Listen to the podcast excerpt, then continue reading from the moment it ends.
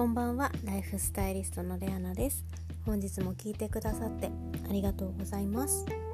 今日はですねえっ、と私がよくまあ、食べているおやつの話でもさせていただこうかなと思っていて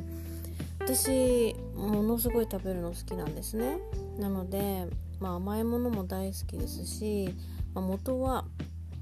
元はですよ。パンとか本当にケーキとかももう個だけじゃなくてもう2個3個とか平気で食べられる人なので結構それをこうやめたりするのがすごい最初大変だったんですね。なんですけどまあおやつを食べるっていうことはまあ3食で満たされないから食べるってことも多いので、まあ、まず3食をきちんと食べることが前提なんですけどもどうしてもおやつが食べたくなる時ってやっぱりあると思うんですよ。疲れてしま疲れてたりとかあとはまあ口寂しくてもあるでしょうしあとは脳を使ってる時は結構甘いもの欲しくなったりするんですよね。なのであと小腹が空いた時ですかね。それもあるので私がよく選んでおやおやつがいろいろあるんですがその中でも特に、まあ、どこでも手に入ってすぐ食べられるもの美味しいものっていうのを今日お話ししていこうかなと思うんですけどえっと一応ですね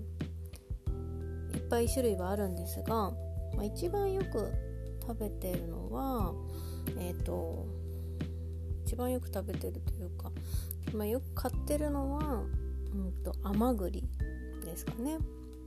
マグリは結構あのスーパーでも売ってますしコンビニでも売ってるので、まあ、手軽に手に入るっていうところとあとはあのー、まあ大体皮が剥いてある甘栗は、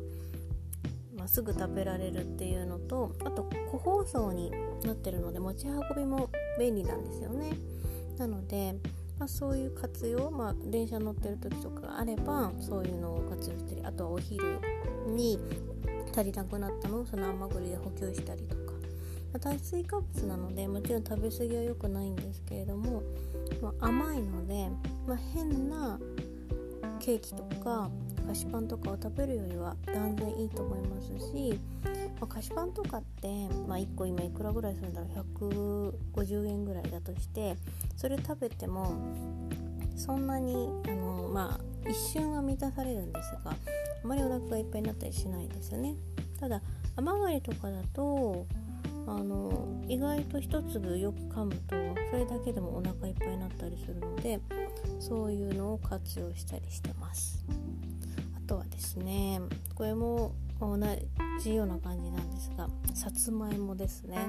さつまいももおすすめで食物繊維がいっぱいあるのとあと私はあの焼き芋にしてよく食べるんですけども普通に洗ってトースターでそのままあの焼くんですがもうそれだけでも十分美味しい焼き芋があの特にアルミホイルが巻いてではせずほんとそのまま入れて焼いてるんですね。網の上に置いてやってるんですけども本当に美味しくてあのさつまいもも結構今一年中手に入るじゃないですか。で、まあね、値段もあの季節によってちょっと高くなっちゃう時もあるんですけど普通にケーキ1個を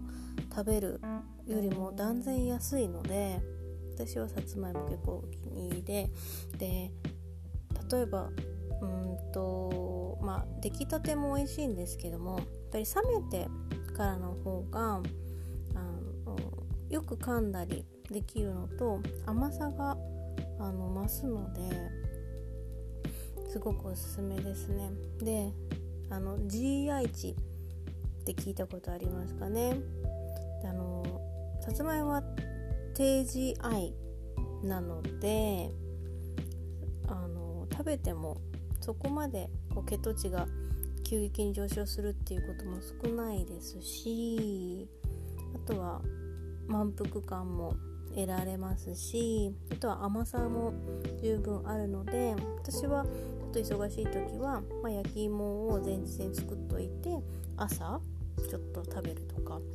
一口二口でも結構お腹いっぱいになるので結構そういうのをやってさつまいもは取り入れてますね。あとは結構大きいさつまいもだったらちょっと小分けにして持ち運んだりもしてます。であとはこれは甘いものじゃないんですけどあのジャンキーなものが食べたくなった時によくやってるのはアボカドと納豆を混ぜたやつですね。私結構あの冬は食べないんですけど夏は結構アボカドを活用してましてあの運動した後とかもタンパク源欲しい時とかあまりおすすめじゃないかもしれないんですけどあの良質な油と、まあ、タンパク源を取るので納豆とアボカドをよく食べてます。で混ぜて食べるのももちろんいいですしあとはプラスアルファで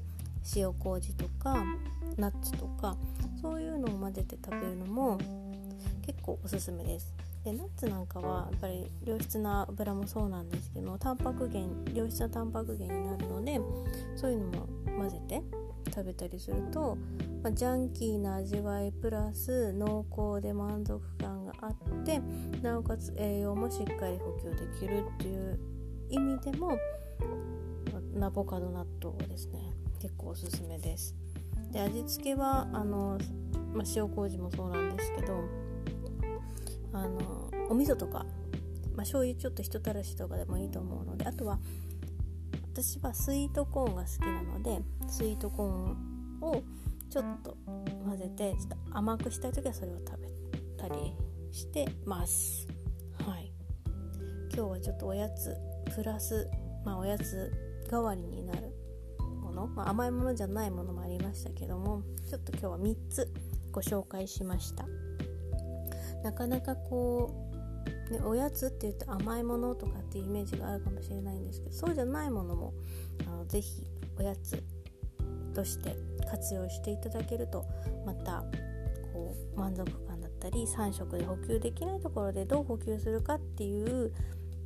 視点の切り替えだったりもできるようになりますので是非そういうのも参考にしながら食の、えーと、組み合わせとかライフスタイルにどう組み込んでいくかっていうのも考えていただけたら嬉しく思います。今日も最後まで聞いてくださってありがとうございました。それではまた明日ライフスタイリストレアナでした。